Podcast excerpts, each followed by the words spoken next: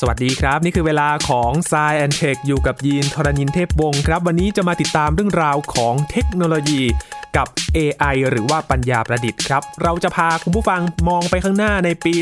2021 ครับ ว่าแนวโน้มของ AI จะเป็นอย่างไรบ้าง น่าสนใจเลยทีเดียวครับ ติดตามได้ใน s ซแอนเทคครับ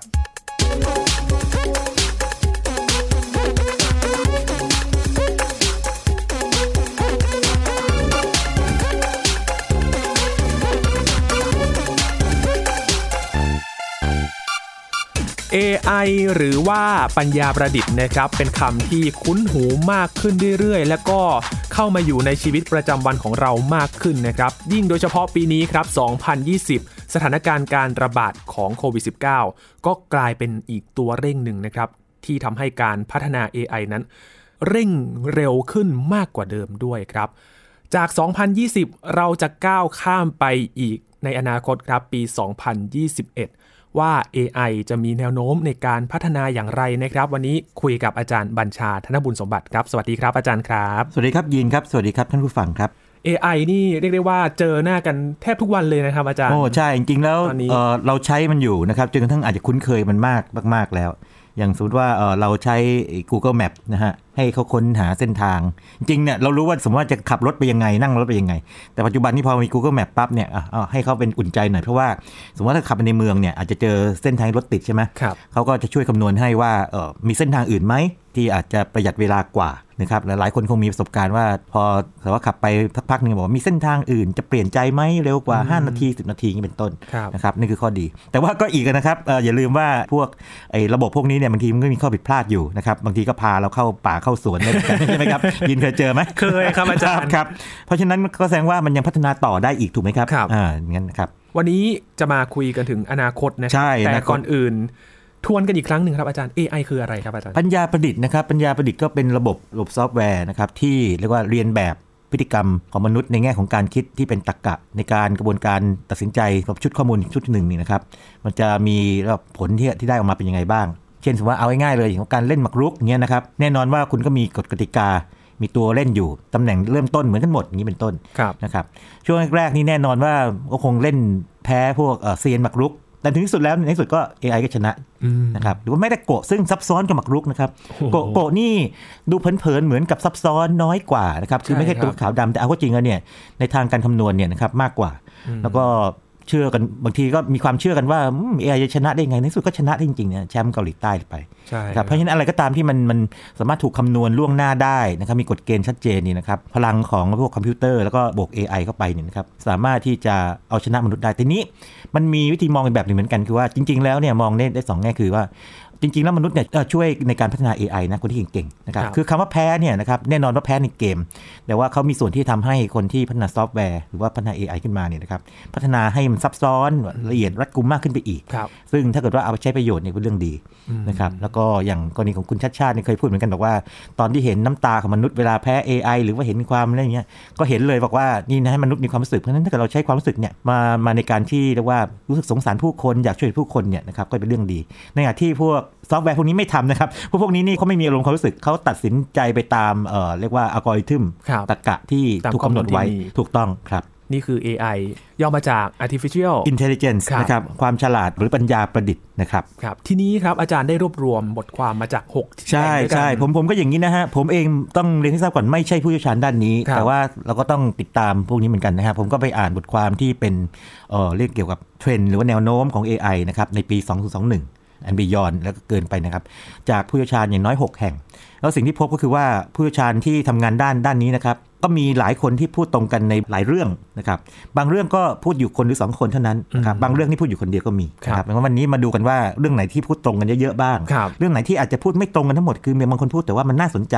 แล้วมันมีแง่มุมที่อาจจะโต้แย้งได้ไหมอย่างเงี้ยเรามาคุยกันดูครับ มีเรื่องอะไรบ้างครับจาก 6 แหล่งแนวโน้มของครับ AI เรื่องแรกอย่างนี้ดีไหมครับ คืออย่างนี้ AI เนี่ยนะครับอย่างที่บอกว่าเราจะทำให้เขาแบบเหมือนกับมนุษย์เนาะในในแง่ของความฉลาดนะครับถ้าเราคุยกับเขาได้เหมือนกับคุยกันจนแยกแทบไม่ออกเลยน่าจะดี คือตอนนี้สมมติว่าเราเราคุยกับไม่ว่าจะเป็น Apple Siri นะครับหรือว่าอะไรก็ตามเนี่ยคุยไปเนี่ยจะเห็นว่าเขาก็มีลักษณะเหมือนกับโต้ตอบเหมือนกับหุ่นยนต์นะนะอย่างที่บอกนะหรือว่าบางทีเราคุยกับคนเนี่ยว่าทำไมถามคำตอบคำอะไรอย่างเงี้ยไหมฮะครับมันก็เหมือนกันไม่พูดเป็นคุณยนต์ยังเลย อนาคตอันใกล้เนี่ยก็คือว่า AI เนี่ยนะครับหวังว่ามันจะเข้าใจความรู้สึก ของมนุษย์มากขึ้น และสิ่งที่สำคัญคือว่าอย่างนี้ จุดอ่อน AI ในปัจจุบันที่ชัดๆคือว่า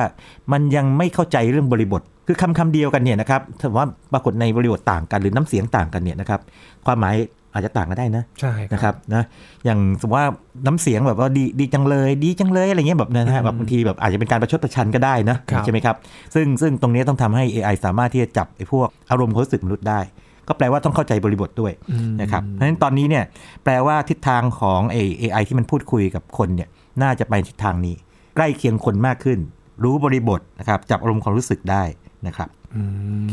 แล้วก็ทีนี้ถ้าเขาทำได้ปั๊บเนี่ยแปลว่าอะไรครับยิน แปลว่าสมมติว่าถ้าเขาเป็นเลขาเราเนาะอ้าวไหนช่วยส่งอีเมลนี่หน่อยซิเราก็สั่งเขานะครับช่วย search ช่วยค้นค้นเรื่องนี้ซิอ้าวนะเอาเอา keyword นี้ keyword นั่นเงี้ยนะครับถ้าเขาเข้าใจเราเนี่ยเขาจะค้นมาได้ได้ดีขึ้นครับ นึกถึงตอนงาน Google I.O. ประมาณ 2 ปีก่อนครับอาจารย์ที่มีการเปิดตัว Assistant ที่คล้ายๆกับ Siri เลยนะครับช่วยนัดหมายร้านตัดผมให้หน่อย ใช่ใช่ไปอย่างนั้นนะฮะ ความจริงนี่เรามี AI ในในอุดมคติเยอะนะฮะอย่างโดราเอมอนที่เคยคุยกันครับแล้วคุยกับเราได้อย่างดีนะฮะแนะนำได้มีอะไรได้นะนั่นจริงเนี่ยดูวิดีนั่นคือ AI นะครับถูกไหมเป็นโรบอทนะครับนะในที่สุดก็เป็นงั้นจริงแล้วในนิยายวิสัยหลายเรื่องเนี่ยนะครับ ก็หุ่นยนต์ก็คุยได้กับมนุษย์ นะถ้าใครเป็นแฟนแบบอย่างคลาสสิกมากอย่าง Star Wars นี่เห็นว่า R2D2 เจ้ากระป๋องเนี่ยนะครับน่ารักน่ารักเนี่ยเขาไม่ได้คุยกับเรานะครับเขาคุยภาษาของเขา แต่ถ้าเป็น C3PO ที่รูปร่างคล้ายๆคนที่เดินกระย่องกระแย่งนี่ไหมคล้ายๆโครงกระดูกนิดนึงแต่สีทองเงินๆนี่นะฮะเขาไปคุยภาษามนุษย์นะครับแล้วดูเป็นเปิ่นหน่อยนี่เป็นต้นนะครับ นั่นคือทิศทาง ที่1นนะครับจะว่าอย่างนี้ก็ได้นะครับที่ว่าผู้เชี่ยวชาญโอ้อย่างน้อยครึ่งหนึ่งเลยนะครับที่ผมเจอเนี่ยนะครับตรงกันเลยบอกว่าเขาเรียกว่า conversational AI คือ AI จะพูดคุยกับเราใกล้เคียงมนุษย์มากขึ้นเรื่อยๆนะครับไม่แน่นะครับ ในอนาคตเราไม่รู้ว่าคนที่กำลังคุยอยู่เนี่ยเป็นคนหรือว่าเป็น AI นะยินก็อาจจะต้องเรียกว่านี้ต้องระวังนิดนึงนะ เดี๋ยววันหนึ่ง AI เกิดคุยเก่งขึ้นมากลายเป็นจัดรายการนะครับพอดแคสต์หรือไม่ก็มาแทนผมนะครับขาไม่สั่นเลยครับตอนนี้มามาแทนวิทยากรอะไรอย่างนี้เป็นต้นนะความรู้เยอะกว่าด้วยนะครับครับเรื่องต่อไปแหละครับอาจารย์อีกอันหนึ่งน่าน่าสนใจไม่แพ้กันเลยนะครับยินครับเราเคยคุยเรื่อง IoT นะ Internet of Things ทบทวนกันนิดนึงนะครับ Internet of Things เนี่ยคืออย่างนี้คือเป็น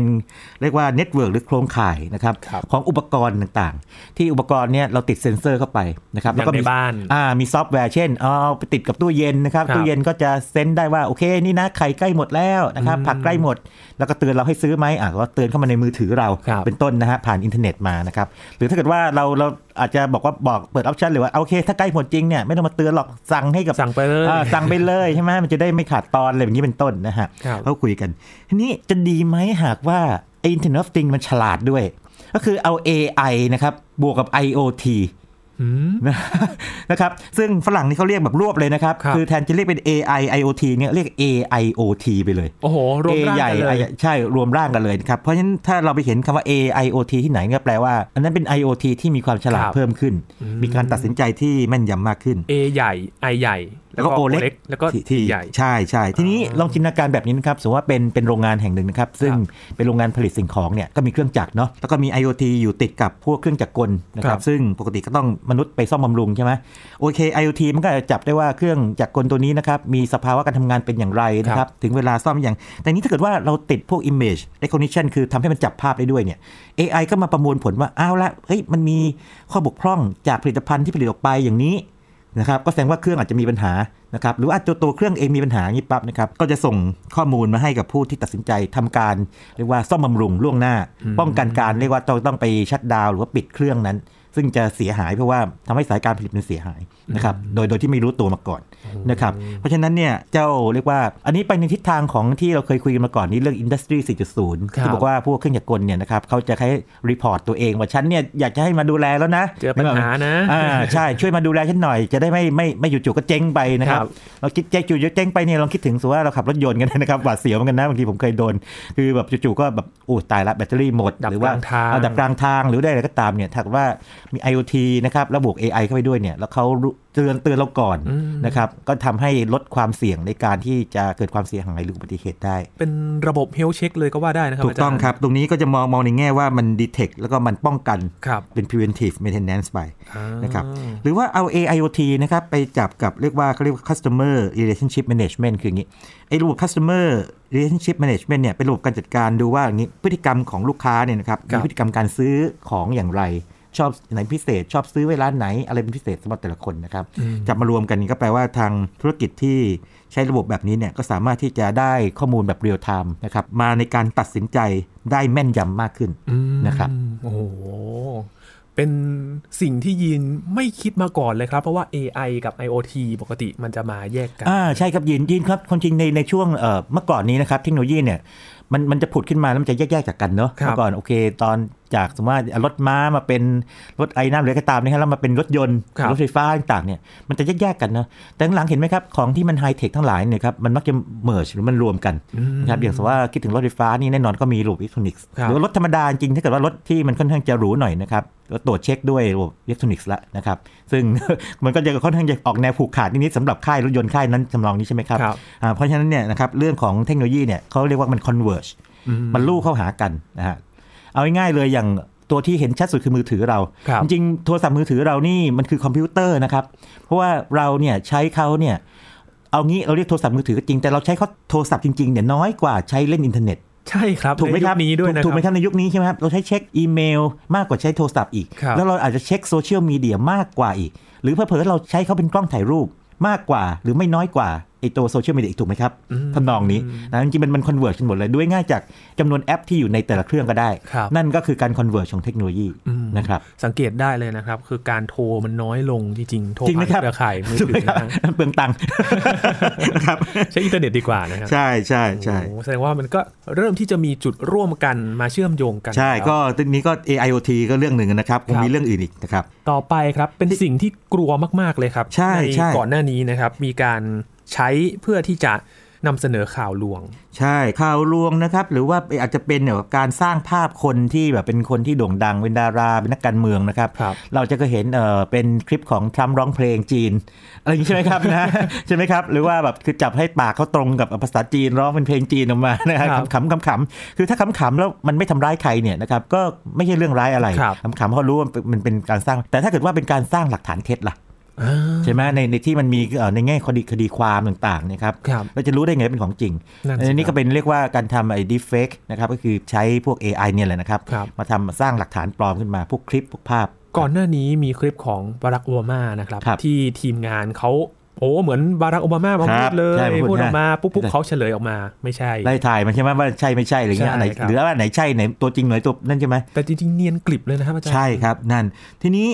มันอย่างนี้ครับ ก็มองกันว่าเอ๊ะในเมื่อมันถูกสร้างมาจาก AI เนาะแบบเรียนแบบมาเนี่ย เราก็ต้องหาทางไล่ตามหรือว่า ดักไว้ก่อนให้ทัน ก็ต้องด้วย AI อีกเหมือนกันครับนะครับนะเพราะมนุษย์เนี่ยยากแล้วนะครับน้ำย่อมมาน้ำบงะครับน้ำย่อน้ำบ่งหรือเกลือจิ้มเกลือนี่ผมไม่แน่ใจกันเนี่ยใครช่วยเก่งภาษาไทยช่วยนิดนึงนะครับ ใช่ก็คือใช้ AI เนี่ยนะครับในการที่จะมาตรวจจับหรือป้องกันพวกนี้ครับนะครับอันนี้ก็เป็นอีกทิศทางหนึ่งซึ่งเรียกว่า AI เนี่ยก็คงจะมีหลายมิตินะครับใช้ในเชิงบวกก็ได้ใช้ในเชิงที่เอาไปทำอะไรแปลกๆก็ได้แต่ว่า ถ้าเกิดว่ามีอะไรที่มันไม่ค่อยดีเนี่ยก็ต้องป้องกันขึ้นมา โอ้นะครับอย่างยิ่งเลยนะครับ เพราะว่าเทคโนโลยีรุดหน้าแล้วเราไม่รู้ว่าเขาจะเอาไปใช้ในทิศทางอะไรกัน ใช่ใช่ ทีนี้ก็จะมีอีกทิศทางหนึ่งครับยีนซึ่งอันนี้เข้าใจได้ไม่ยากคือเป็นการนำ AI ไปช่วยในการที่จะวิเคราะห์ข้อมูลจำนวนขนาดใหญ่นะครับ Big Data นะคครัรับบผมไม่อยากจะใช้ข้อมูลที่เออเรียกว่าคำที่มีการบัญญัติขึ้นมานะอย่าฟังแล้วงงนะเรียก Big Data ดีกว่าเนอะครับนะครับแล้วก็ในการแบบทำนายอนาคตนะครับโดยเฉพาะทางธุรกิจเนี่ยนะครับเขาก็แน่นอนอยากจะรู้เรื่องของยอดขาย ราคาคู่แข่งนะครับการสต็อกสินค้าของเรานะครับคือถ้าสต็อกมากเกินไป มันก็เป็นต้นทุนที่จมอยู่ถูกไหมครับแต่ถ้าเกิดว่าสต็อกน้อยเกินไปเกิดขายดีขึ้นมาขายไม่ทันอีกแบบเสียโอกาสอีกนี่เป็นต้นใช่ไหมฮะการคำนวณบุจำนวนบุคลากรที่เหมาะสมในแต่ละพื้นที่นะครับการจัดการโลจิสติกจะขนส่งยังไงถึงจะกระจายสินค้าบริการไปให้ดีที่สุดนี่เป็นต้นนะครับถ้ามี AI เข้ามาช่วยตัดสินใจด้วยก็ดีมาก ทีนี้มันก็จะมีบางเรื่องนะครับคืออย่างนี้ มันมีคำบางคำที่เดี๋ยวพออ่านข่าวไว้มากๆเนี่ยนะครับอาจจะเจอคำนี้เขาเรียก recurrent neural networks network นี่แปลว่าโครงข่ายครับ neural เนี่ยเกี่ยวกับพวกเซลล์สมองต่างอ่านะแล้วก็ recurrent แปลว่าเอามาใช้ซ้ำ เล่าให้ยินฟังอย่างนี้นะครับ ผมเล่าด้วยตัวอย่างแบบนี้แล้วกัน สมมติว่าผมพูดถึงคำบางคำในภาษาไทยนะ บอกงี้ ลูกไม้หล่นไม่ไกลต้นใต้ต้นอะยินต่อได้เลยใช่ไหมครับไม่ไม่มันแค่เป็น pattern หรือบอกว่างี้ ยินดีปรีดาเคยได้ยินไหมอืมปราโมทอะไรอย่างนี้นะฮะอ๋ออ่อ่าอันนี้อาจจะไม่เคยได้ยินแต่ว่ามันจะมีคนพูดอย่างนี้ หรือปรองปรองดองปรองอะไรเงี้ยคือคือมันมันจะมีคล้ายๆกับว่าชุดของคำ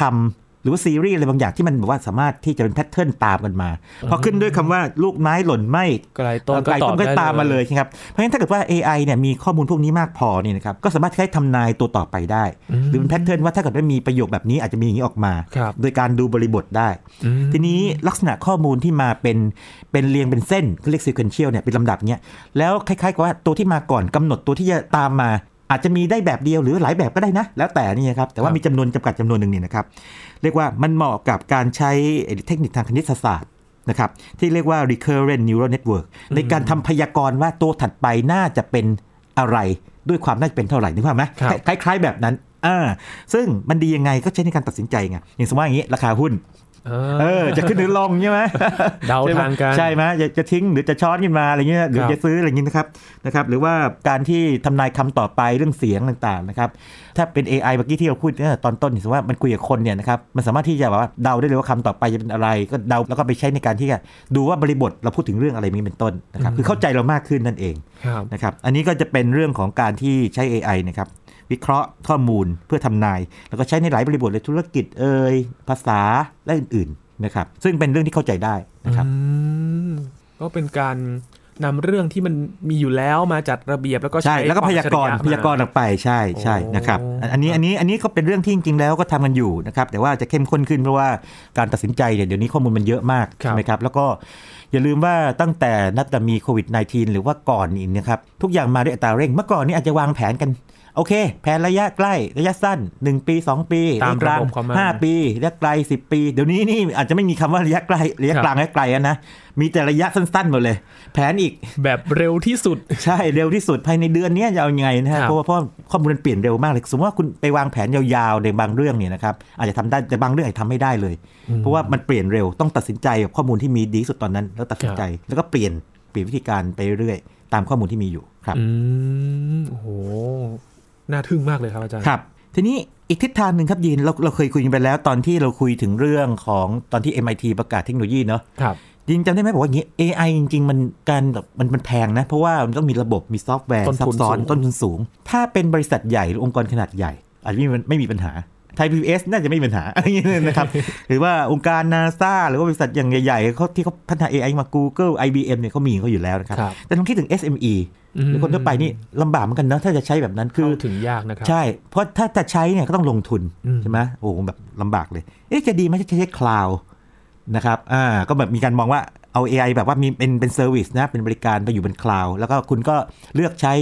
เรียกว่า option ตามที่คุณต้องการครับนะเมื่อไหร่จะเพิ่มก็เพิ่มได้ ลดก็ลดได้ ข้อดีก็คืออะไร จะลดขยายขนาดได้นะครับยืดหยุ่นนั่นเองนะครับไม่ต้องเสียเวลาดูแลอย่างนี้ไม่ต้องเสียเวลาดูแลพวกฮาร์ดแวร์เองซอฟต์แวร์ก็อัปเดตตลอดเวลานะครับและที่สำคัญคือเรื่อง security ถ้าเรามั่นใจในการให้บริการว่ามี cyber security ที่ปลอดภัยปลอดภัยเนี่ยมั่เรานใจก็มั่นใจได้ใช้ได้นะครับพวก Google Microsoft IBM Amazon พวกนี้นะครับครับ Oracle พวกเนี้ยให้บริการพวกนี้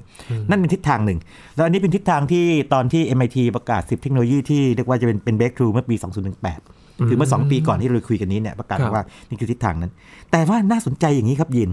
เมื่อต้นปีนี้เองเนี่ยนะครับ MIT แบบคล้ายๆเปลี่ยนใจทำนองนั้นเหมือนกันนะมีเปลี่ยนใจบอกมันด้วยเหรอมันมีครับทิศทางหนึ่งคือบอกว่าอย่างนี้บอกว่าไอ้คลาวนี่มันมันก็มีข้อดีนะต้นทุนมันต่ำลงเนาะครับแล้วก็มันเป็นการใช้บริการ แต่มันมีจุดอ่อนเหมือนกันได้ยิน ลองคิดดูว่าสมมติว่าบริษัทแห่งหนึ่งเนี่ยนะครับจะวิเคราะห์เรียกว่าอย่างนี้พวกคู่แข่งหรือว่ามีข้อมูลตัวเองพวกราคาขายยอดขายต่างๆเนี่ยถ้าเราส่งข้อมูลไปให้ cloud คำนวณเนี่ยหมายถึงว่าอีกบริษัทหนึ่งระหว่างทางข้อมูลมันเดินทางไปใช่ไหมครับเกิดถูก hack อะอืมใช่ไหมครับ มันมีความเสี่ยงเรื่องถูก hack แล้วก็มันก็ไม่เร็วแบบทันใจขนาดนั้นด้วย มันคงต้องรับว่ามันอาจจะต้องอยู่เข้าคิวใน service ไงเอายกเว้นว่ามี option พิเศษทำให้มันเร็วนะครับ ก็มองกันว่า เอ๊ะ เป็นไปได้ไหมที่ทำให้ AI นะครับ มันอยู่บนชิปเลย อยู่บนไมโครโปรเซสเซอร์ เฉพาะทางไปเลย เหตุผลคืออะไรครับ เหตุผลคือว่าไมโครโปรเซสเซอร์นี่นะครับหรือว่าโปรเซสเซอร์เนี่ยเวลามันคำนวณพวกที่มันเกี่ยว AI เนี่ยอย่างเงี้ยเอาง่ายๆอย่างสมมติว่าจะตัดสินใจเกี่ยวเรื่องภาษาธรรมชาติ การพูดคุยกันเนี่ยปริมาณข้อมูลมหาศาลเลยนะครับหรือจะวิเคราะห์ว่าใบหน้านี่เป็นอะไรเงี้ยการคำนวณมันเยอะมากไงนะครับโปรเซสเซอร์ธรรมดาเนี่ยความเร็วมันเนี่ยต่อให้เร็วมากเนี่ยมันโอ้โหมันใช้ resource ใช้ทรัพยากรเยอะมาก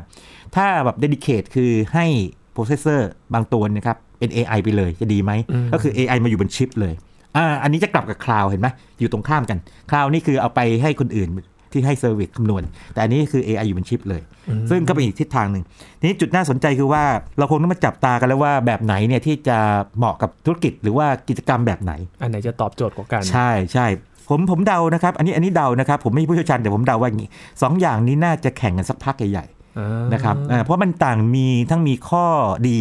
และครับข้อด้อยทั้งคู่นะครับเป็นอย่างนั้นหรือว่ามันอาจจะ สองอันนี้เลือกในธุรกิจที่เหมาะสม ใช่ใช่เป็นอย่างนั้นอ่าธุรกิจครับไหนที่จะเหมาะกับแบบคลาวด์ธุรกิจไหนที่จะเหมาะกับเอ่อหรือว่างานแบบไหนที่จะเหมาะกับแบบเอา AI มาอยู่ในชิปตัวเล็กๆตัวหนึ่งนะครับครับเป็นอย่างนั้นไปเลยนะครับอืมนี่อีกทิศทางหนึ่งนะครับของ AI มาจับตากันดูนะครับ อันนี้เขาจะเรียกว่าเป็น AI powered chips นะครับคือ AI นะแล้วก็ขีดไฮเฟนนะ power ครับคือว่ามันมันมันมีพลังอำนาจอยู่นะครับเป็นอย่างนั้นนะครับครับ และจากพวกนี้แหละครับ มันจะทำให้โลกเราเปลี่ยนไปอย่างไรบ้างล่ะครับอาจารย์ครับโอ้โหวิธีเปลี่ยนโลกของ AI คือว่าตัวเขาเองเนี่ยไม่ได้เปลี่ยนโลกโดยโดยตัวเขาเอง แต่เขาจะไปแฝงตัวหรือฝังตัว หรือว่าไปอยู่แบบคู่กับทุกมิติของมนุษย์ เขาใช้คำนี้หรือเกือบทุกมิติของมนุษย์ใช้ครับคำนี้ดีกว่าคือเคลมว่าทุกมิตินี่อันตรายเดี๋ยวไม่มีบางอย่างใช้ AI นะครับแต่แต่ผมยังมีความเชื่อลึกๆว่าน่าจะทุกมิติได้เหมือนกัน เพราะว่า AI มันมันจำมันเรียกว่าอย่างนี้ มันเรียนแบบความฉลาดของมนุษย์ไงครับแปลว่าสิ่งที่มนุษย์สร้างขึ้นมาหรือว่าทำหรือคิดต่างๆเนี่ยนะครับถึงจุดหนึ่ง AI ก็ต้องไล่ตามมา แม้ว่าจะจะตามไม่ทันร้อยเปอร์เซ็นต์เนี่ยแต่ในสุดเนี่ยก็ต้องไล่ตามมาเรื่อยๆ และดีขึ้นเรื่อยครับๆนะครับแม้แต่งานศิลปะต้องต้องระวังนะครับโอ้ต้องระวังนะครับ อันนี้ทีนี้ ในในเรื่องที่เขาเข้ามาก่อนเลยชัดเจนมากนะครับ อย่างเช่นพวกเอ่ออย่างสมมติว่าการผลิตเมื่อกี้ที่บอกใช่ไหมเข้าไปกลายไปเป็นเอ่อเรียกว่าช่วยเรื่อง product design นะครับ เป็นครับ digital twin digital twin เป็นยังไงนะครับ ลองอย่างนี้ twin เนี่ยแปลว่าฝาแฝดใช่ไหมครับลองจินตนาการถึงโรงงานโรงงานหนึ่งนะครับ จะผลิตของเนี่ยนะครับ มันก็มีเครื่องผลิตเครื่องจักรใช่ไหมแล้วก็มีตัว Product อยู่ ทีนี้ถ้าเกิดว่าเราทำให้ทุกอย่างมันเป็นเป็นดิจิทัลหมดเลยครับอทั้งระบบการผลิตเครื่องจักรแล้วก็ตัวของเนี่ยเรา simulate มันก่อน นะครับ simulate มันก่อนว่าเออถ้าเกิดว่าปรับ condition แบบนี้เงื่อนไขแบบนี้ ตัวที่ผลิตมาจะเป็นยังไงอย่างนี้เป็นครับต้นนะครับก็สามารถที่จะคุมได้ได้ข้อมูลมานะครับอันนี้ก็มุ่งในทิศทางของพวกที่ว่าอุตสาหกรรม 4.0 หรือว่าบางอย่างที่ใกล้ตัวเราเลยดีกว่าเอางี้ พวกเกี่ยวกับสุขภาพเราอืม ครับยินครับเรามีเดี๋ยวนี้มีตั้งนานแล้วนะครับไอ้พวกสมาร์ทวอชนะครับที่ใช่ครับเอามาเนี่ยจับใช่ไหมใส่อยู่เลยครับใช่ยินก็ใช้อยู่ใช่ไหมครับนะแล้วก็อาจจะตรวจพวกอาจจะเบาหวานเบาหวานอะไรอย่างนี้ได้ครับรายงานส่งไปให้กับแพทย์ที่ดูแลนะครับต้องเรียกว่าคนมีอาจจะเรียกว่าฐานะระดับหนึ่งถึงมีแพทย์ประจำตัวอย่างนี้ แต่ว่าในอนาคตเนี่ยถ้า AI มันราคาถูกลงมากพอสมควรเนี่ยนะครับคนก็จะมีใช้มากขึ้นหรือในรายละเอียดในอย่างเรื่องของพวกการประกันภัย มีด้วยเหรอครับอาจารย์ลองลองจินตนาการแบบนี้นะครับยีนสมมติว่า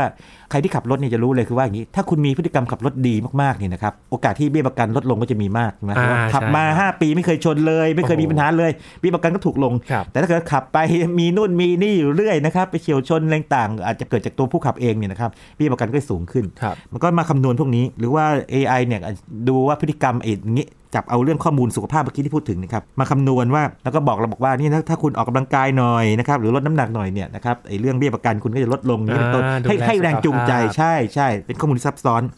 ก็ที่น่าสนใจอย่างหนึ่งคืออย่างนี้ในการทำเรื่องประกันเนี่ยมันเป็นเรื่องของข้อมูลและเป็นการประเมินเนาะครับประเมินอยู่ เพราะฉะนั้นมันก็จะมีข้อมูลทั้งข้อมูลจริง และข้อมูลที่อาจจะไม่จริงข้อมูลเท็จอยู่ AI นี่ก็ถูกคาดหวังว่าจะมาใช้ดักจับไอ้พวกข้อมูลที่มันหลอกลวงได้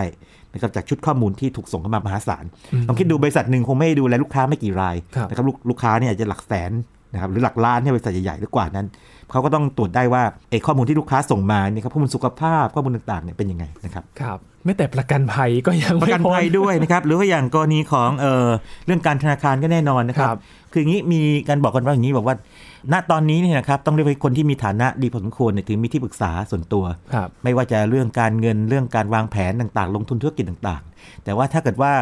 AI เนี่ยนะครับมันราคาถูกลงหรือมันถูกพัฒนาขึ้นมาเนี่ยนะครับคนสามารถจะเข้าถึงได้มากขึ้นอืมคนชั้นกลางหรือคนที่อาจจะฐานะไม่ค่อยดีนักใช้มากขึ้น เป็นที่ปรึกษาด้านการเงิน ด้านการลงทุนอ๋อให้ AI ช่วยนะครับโดยที่ไม่ต้องไปจ้างผู้เชี่ยวชาญแท้ครับๆมาอย่างนั้นอืมนะครับเอ่อถ้ามองในแง่ของประชาธิปไตยก็คือเป็นประชาธิปไตยมากขึ้นคือเข้าเข้าถึงทุกกลุ่มทุกคนนะครับครับมีมีสิทธิ์ที่จะใช้ AI นะครับโอ้อาจจะเหมือนคล้ายๆ กับนี้มั้งคล้ายๆกับตอนที่ low cost อย่างบางสายการบินบอกว่าใครๆก็บินได้อย่างเงี้ยครับอันนี้ก็อาจจะมีสโลแกนใครๆก็ใช้ AI ได้ใครๆก็ปรึกษาได้เรื่องการใช้เงินจริงๆ จะว่าไปแล้วตอนที่ที่ MIT ก็ทำนายว่า AI จะอยู่บน cloud เนี่ยเขาก็ใช้คำว่า AI for everyone นะอ๋อคือคือถ้าเกิดมันอยู่บน cloud เนี่ยก็มีการคาดหวังว่าไอ้เจ้าราคาต้นทุนการใช้งานเนี่ยมันลดครับต่ำลงเพราะมันมันมันเป็นแมสมันแมสมากขึ้นไงจำนวนคนมากขึ้นครับนะครับถ้าแมสมากขึ้นก็แปลว่าเรามีสิทธิ์ใช้มากจริงอย่างที่บอกคือบางอย่างที่เราใช้อยู่ตอนนี้ก็ AI นะครับทีนี้ครับถ้าถ้าเกิดว่าใช้มิติอื่นได้ด้วยก็จะแจ๋วเลย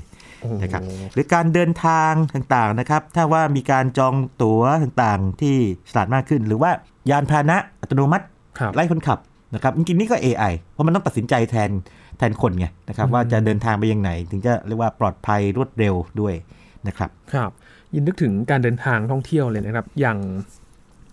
ในโรงแรมที่พักบางแห่งก็จะมีระบบอัจฉริยะที่มาช่วยจัดการห้องพักโดยที่ พนักงานบริการเนี่ยมีจำนวนลดน้อยลงครับใช่ใช่ซึ่งตรงนี้ก็จะเป็นที่มาแบบนี้ครับยิน พออย่างนี้ปั๊บเนี่ยแน่นอนว่าเอ่อเราคุยกันมาหรือว่ามีการคุยกันเรื่องนี้พอสมควรแล้วบอกว่าเฮ้ยเอจะมาแย่งงานมนุษย์นั่นสิใช่ไหมครับนะแปลว่าอะไรครับแปลว่าต้องเข้าใจอย่างนี้ก่อนนะครับก่อนอื่น AI น่าจะแย่งงานมนุษย์ส่วนหนึ่งบางงานนะครับแต่เดียวกันเนี่ย AI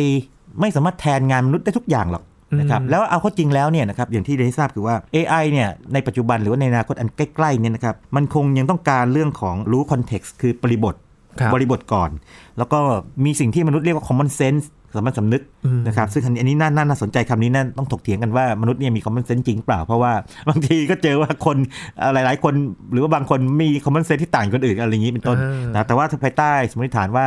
common sense เนี่ยมีบางอย่างที่มันร่วมกันจริง ๆ นะครับครับเป็นหนึ่งแต่เรื่องหนึ่งคือที่คุยกันมานานมากเลยบอกว่า AI คงจะเอาชนะมนุษย์ยากนะเรื่องของความคิดสร้างสรรค์นี่เป็นต้นใช่นะคครัรับบซึ่งณปัจจุบันคล้าย ๆ เป็นแบบนั้นนะครับ ก็แปลว่ามนุษย์คงจะต้องทำงานกับ AI ก่อน โดยที่ AI ไม่สามารถแทนได้ แต่ AI จะทำงานดีสุดถ้าหากว่ามีมนุษย์อยู่ด้วยอืมแล้วมนุษย์เป็นคนที่ตัดสินใจสุดท้ายครับเข้าใจไหมคือพูดง่ายๆ AI ให้ทางเลือก แล้วก็มนุษย์เนี่ยตัดสินใจ ผมยกตัวอย่างหนึ่งชัดเจนมากนะครับ อย่างตอนที่เขายกตัวอย่างกันว่า AI จะมาช่วยออกแบบโมเลกุลยานะครับอ่าจากโอ้โหจำนวนมหาศาลเลยไม่รู้สิบยกกำลัง 60อะไรอย่างนี้ได้เยอะมากๆ AI สกัดเหลือแบบหลักหมื่นหลักพัน ในในที่สุดมนุษย์ก็ต้องเลือกออกมาอยู่ดีครับคือเราคงไม่ได้ไว้ใจให้ AI มาออกแบบยาให้เรานะครับความเป็นความตายเลยนะครับ เออใช่เป็นแบบนั้นคงคงไม่ที่สุดเนี่ยมนุษย์คงเป็นผู้เชี่ยวชาญที่ตัดสินใจสุดท้ายอย่างนี้เป็นต้นนะฮะแต่ว่าถ้าเขาเป็นผู้ช่วยที่ดีที่จะช่วยสกรีน หรือว่าช่วยคัดกรองมาก่อน ระดับหนึ่งเนี่ยนะครับมนุษย์ก็ทำงานง่ายขึ้น อันนี้มองในแง่บวก ทีนี้ก็แปลว่าอะไรครับยิน เมื่อมนุษย์ต้องทำงานกับ AI มากขึ้นอย่างเลี่ยงไม่ได้เนี่ยครับก็ต้องมีการเรียกว่าพัฒนาทักษะ ปรับทักษะให้ทำงานกับ AI ให้เป็นอืมพูดง่ายๆคือเป็นนายมัน หรือว่าหรือว่าเป็นเพื่อนกับมันนะฮะกับ AI นะครับ แล้วใช้งานกันให้เกิดประโยชน์อืมก็ต้องอยู่ร่วมกันจะอย่างนี้ดีกว่านะครับ ให้มีใช่ประสิทธิภาพใช่ใช่มากขึ้นายยินถ้าเกิดมีเพื่อนร่วมงานเป็น AI นี่ก็ต้องปรับตัวเข้าหน่อยนะครับก็ต้องคุยกันนั่งทะเลาะกันอะไรอย่างเงี้ยนะครับครับครับทีนี้ครับ แนวโน้มที่เกิดขึ้นแบบนี้อย่างที่อาจารย์รวบรวมมา ความร่วมกันคืออะไรครับ จุดร่วมกัน จุดร่วมกันเนี่ยนะครับก็คงอย่างนี้ AI ในประมวลผลจำนวนมากได้ใช่ไหมครับครับนะแต่ว่าสิ่งสำคัญคือต้องมีข้อมูลที่มีคุณภาพครับถูกไหมครับ คือภาษาทางคอมพิวเตอร์หรือว่าจริงๆก็เขาพูดอย่างนี้ garbage in garbage out คือถ้าคุณใส่ขยะเข้าไปก็ขยะออกมาอ่าต่อให้มีข้อมูลเยอะแค่ไหนเนี่ยแต่ถ้าข้อมูลมันมันไม่ได้เรื่องข้อมูลผิดอะพูดง่ายๆก็ต้องโยนออกไปข้อมูลล้าสมัยเลยครับไอสิ่งที่ออกมาก็ทำนายเละเทะทำนายผิด ซึ่งอันนี้ไม่ได้เกี่ยวข้องว่าต้องเป็น AI หรือเป็นอะไรนะครับ มนุษย์ก็เหมือนกัน หากว่าเรารับข้อมูลผิดๆมาเนี่ยครับการตัดสินใจเราเนี่ยโอกาสถูกนี่มันยากมากนะอืมคือถูกคือฟลุกอะพูดง่ายๆแต่ว่าถ้าเกิดว่าข้อมูลถูกมาเนี่ยกระบวนการคิดก็ต้องถูกอีกด้วยครับนะครับถ้ากระบวนการไม่ถูกเนี่ยดันไปตัดข้อมูลสำคัญทิ้งไปก่อน หรือว่าความสำคัญไม่ไม่ได้เนี่ยนะครับการตัดสินใจก็ไม่ดีที่สุดนะครับอย่างนี้เป็นต้น ข้อมูลต้องดีนะครับแล้วก็มนุษย์ก็คงต้องเลือกใช้ AI อย่างเหมาะสม รู้ว่าเขามีขีดความสามารถแค่ไหนครับทีนี้ก็จะนำมาสู่เรื่องสุดท้ายเนอะคืออย่างนี้ครับ ที่ผ่านมานี่นะครับแน่นอนเลยนะครับว่ากระแสมันมาแรงมาก ๆ เลยในช่วงไม่กี่ปีผ่านมานะครับ มีการไปเซอร์เวย์พวกผู้บริหารระดับสูงเลยบอกว่าเนี่ยคุณคิดว่า AI สำคัญมากแค่ไหน ปรากฏว่า โอ้โห ร่วมเกือบ 80%เนี่ยตอบว่าเป็นเรื่องสำคัญมาก เป็นความท้าทายมากที่ใช้ AI แต่สิ่งที่เกิดขึ้นคือพอพอนำเอา AI มาใช้ในบริษัท อันนี้ในต่างประเทศเซอร์เวย์กันมานะพบว่ามันไม่สำเร็จทุกกรณี มันมันเฟลคือมันมันผิดพลาดเยอะมากด้วยครับนะครับก็เลยเกิดอาการขึ้นมาอย่างนี้ว่าเฮ้ยคนเราคุณภาพไม่ถึงก ระบวนการไม่ถูกต้องหรือเปล่าเยอะเลย เกิดความผิดหวังขึ้นมานะครับทีนี้ทางผู้เชี่ยวชาญเนี่ยนะครับที่ก็ทักเรื่องนี้ขึ้นมาบอกว่าอย่างนี้บอกว่าที่มันเฟลเนี่ยนะครับหรือว่าผิดพลาดเนี่ยเออยินว่ามันทำไมสมมติว่าเราเอาระบบ AI มาใช้ในงานบริษัทเราเนี่ยแล้วมันครับมันไม่มีเรียกว่าอย่างนี้ความคุ้มในการใช้หรือว่าใช้แล้วมันมันการตัดสินใจไม่ดีขึ้นเนี่ยอาจจะเกิดจากอะไรได้บ้าง หรือหรืออาจจะแบบทำแล้วไม่สำเร็จนี่เกิดจากอะไรอืม ยินว่าหนึ่งข้อมูลที่ได้รับไปด้วย ข้อมูลหรืเปล่าข้อมูลนะครับข้อมูลเนี่ยไม่ดีพอนะครับครับ อีกส่วนหนึ่งเนี่ยนะครับที่อันนี้แบบชัดเจนมากเลยคืออย่างนี้ในขณะที่ทางผู้บริหารระดับสูงเนี่ยอาจจะมองว่าคนไม่มีคุณภาพใช้ไม่ไม่เป็นนี่ครับตัว CEO เองเนี่ยคุณต้องมีคอมมิชเมนต์ในการที่เกาะติดมันอืม นะครับคือมีการที่จะเรียกว่าอย่างนี้เอาจริงกับมันตรวจสอบนะคตลอดใช่ใช่ตรวจสอบว่าใช้งานดีแค่ไหนนะครับคุณภาพข้อมูลแล้วก็ความเอาจริงเอาจังของ CEO หรือผู้บริหารระดับสูงครับนะครับตรงนี้ก็จะเป็นเรื่องเรื่องหนึ่งที่เอ่อพูดถึง AI ว่าความคาดหวังเนี่ยมีแน่นอนครับแต่ว่าถ้าจะทำให้สำเร็จเนี่ยก็ต้องมีคุณภาพของข้อมูลที่ดี แล้วก็ความมุ่งมั่นนะครับแล้วก็มีการพูดถึงกันว่าบางตำแหน่งเนี่ยไอต้องเอาซอร์สมาคือเอาคนนอกมา เช่น ตำแหน่งพวก Chief Data Officer คือเจ้าหน้าที่ที่ดูแลพวกข้อมูลครัหบรือว่าพวก Chief Information Officer ดูแลพวกสารสนเทศต่างๆนะครับอืมเป็นอย่างนั้นก็เป็นทิศทางของ AI ที่จะไปในอนาคตอันใกล้นี้ในปี 2021 ที่ครับกำลังจะมาถึง แล้วคงคงจะไปอย่างนี้อีกสักพักหนึ่งในหลายเรื่อง เพราะว่าจู่ๆนี่ไม่ใช่ว่าแค่ปีเดียวนี่มันจะเก่งขึ้นมาเลย อย่างเช่นครับ AI คุยกับเราได้นะครับหรือ AIoT ทุกที่จะเป็น AIoT หมดเลยครับตอนนี้อาจจะเป็นเรียกว่าเป็นธรรมดา IoT ไปก่อน AI นะครับ normal IoT ครับถูกไหมครับนะเพราะว่ามันก็ต้องมีต้นทุนอยู่ครับ มันก็ต้องให้อยู่ตัวในสังคมนะครับ เหมือนช่วงแรกๆ ยินนึกถึงตอนช่วงที่คอมพิวเตอร์มีการใช้ในช่วงแรกๆนะครับ มันก็โอ้จะเข้าไปใช่ถึงใช่ใช่เออราคาก็จะแพงด้วยนะครับครับราคาจะแพงแล้วจะมองว่าเอ๊ะมันไปใช้อะไรครับอย่างผมผมยกตัวอย่างเลยนะ ผมนี่จะเป็นคนที่ใช้พวก PC หรือว่าก่อน PC Apple II รุ่นแรกๆเลยนะพวกนี้นะครับก็เคยไปอ่านประวัติของเขาพบพบว่าอย่างนี้ปรากฏว่าอย่างนี้ มีคนไปเสนอไอเดียเรื่องไอ้นั่นน่ะเรื่องเกี่ยวกับโหต่อไปนี้น่าน่าจะขยายออกไปนะ ปรากฏว่าผู้เชี่ยวชาญไม่เชื่อบอกว่าใครจะไปเอางี้ใช้กันอืมคนธรรมดาจะไปใช้คอมพิวเตอร์ทำไมครับงานเฉพาะมากเลยแบบ international business machine นี้นะครับอืมแบบมันมันไม่น่าจะใช่นะฮะ แต่ว่าอย่างกอดีบิลเกตเนี่ยเขามีวิสัยทัศน์เนาะที่บอกว่าทุกบ้านจะต้องมีคอมพิวเตอร์อ่า personal computer ครับอ่านั่นบิลเกตเขาถึงรวยขนาดนี้ไง เพราะว่าเขาเขามีทั้งฝีมือแล้วก็วิสัยทัศน์ที่ยาวไกลมากและเห็นชัดเลยว่าครับนี่แล้วจริงๆแล้วแต่ละบ้านมีมากกว่าหนึ่งด้วยนะ จะอ่าจะว่าไปแล้วถูกไหมใช่เอาง่ายๆอย่างไอ้ไอ้มือถือเราจริงๆ ก็คือคอมพิวเตอร์แบบหนึ่งอืมนะครับแต่ว่าบางบ้านจะมีหนึ่งนะครับแล้วบางบ้านจะมีมากกว่าหนึ่งด้วยซ้ำไปโน้ตบุ๊กคนละเครื่องเงี้ยครับนะครับ ก็คือสะท้อนว่าถ้าอยู่ในอนาคตจริง ๆ ได้รับการเข้าถึงมากขึ้น มันก็จะทำให้เปลี่ยนแล้วก็มีประสิทธิภาพใช่มากขึ้นใช่แล้วก็กรณี AI นี่มันมันพิเศษด้วยเพราะว่าไม่ว่ามันจะอย่างอื่นจะมา disrupt นู่นนี่นั่นยังไงเนี่ย ตัว AI นี่อาจจะเป็นตัวที่ไม่ได้ถูก disrupt ในแง่ว่าหายไป แต่ว่าจะไป disrupt ชาวบ้านแทนอ่าเพราะว่ามันมันเป็นมันเป็นอะไรที่มันมันคล้ายๆมันสอดคล้องกับความเป็นมนุษย์ในแง่ที่ว่ามนุษย์เนี่ยมักจะเชิดชูตัวเองว่าไงนะ สูงส่งกว่าสัตว์เพราะว่าเรามีสติปัญญาครับดูด้วยง่ายจากการตั้งชื่อสปีชีส์เรานะครับ Homo sapien sapien มนุษย์ฉลาดฉลาดสองสองต้องสองฉลาดสองทีนะครับ ทีนี้ไอ AI มันก็คือความฉลาดแบบหนึ่ง แต่เป็นฉลาดที่ประดิษฐ์ขึ้นมาเออนะครับเพราะฉะนั้นเป็นหนึ่งในแก่นสำคัญของมนุษย์ไงว่าเราต้องมีสติปัญญาที่จะใช้ในการตัดสินใจครับนะครับ เป็นอีกเทรนด์หนึ่งที่น่าติดตามในอนาคตนะครับ ปีหน้าก็คงน่าจะต้องมาตรวจการบ้านกันแล้วนะครับอ่าใช่เป็นยังไงกันบ้างผมผมว่านะรออาจจะประมาณสักครึ่งปีเนี่ยก็ครับอาจจะเริ่มเริ่มเห็นแล้วว่าว่าอะไรที่ทำนายไว้ในณตอนนี้ตอนนี้ต้องบอกก่อนนะครับ ตอนนี้เป็นที่คุยกันเนี่ยประมาณสักไปปลายเดือนตุลาคมครับ นะครับของ 2020 ถ้าอีกสักครึ่งปีข้างหน้า หรือประมาณสักตุลาหน้าก็ได้นะครับเกินครึ่งปีไปหน่อยเนี่ยมาดูกันว่าสิ่งที่ทำนายไว้เป็นอย่างไรอืมแล้วก็ถึงตอนนั้นเนี่ยจะมีทิศทางใหม่เกิดขึ้นไหมครับคาดใจไหมหรือว่าคาดไม่ถึงเลยจู่ๆก็โผล่มาอ่าเป็นต้นนะอันนี้น่าสนใจมากน่าสนใจทุกครับอย่างเลยนะครับคเกี่รัยบวกับ AI ที่เป็นสิ่งที่ คาดการณ์ไม่ได้เลยครับ ว่าจะไปในทิศทางไหนใช่ใช่ครับใช่ครับ วันนี้ขอบคุณอาจารย์บัญชามากๆเลยนะครับครับ ยินดีมากครับ นี่คือ Science Tech ครับ คุณผู้ฟังติดตามรายการก็ได้ที่ thaipbspodcast.com นะครับ รวมถึงพอดแคสต์ช่องทางต่างๆ ที่คุณกำลังรับฟังอยู่ครับ อัปเดตเรื่องราววิทยาศาสตร์เทคโนโลยี และนวัตกรรมกับเราได้ที่นี่ทุก ๆ ที่ทุก ๆ เวลากันเลยนะครับ ช่วงนี้ยีนทรณินเทพวงศ์พร้อมกับอาจารย์บัญชาธนบุญสมบัติลาไปก่อนครับ สวัสดีครับ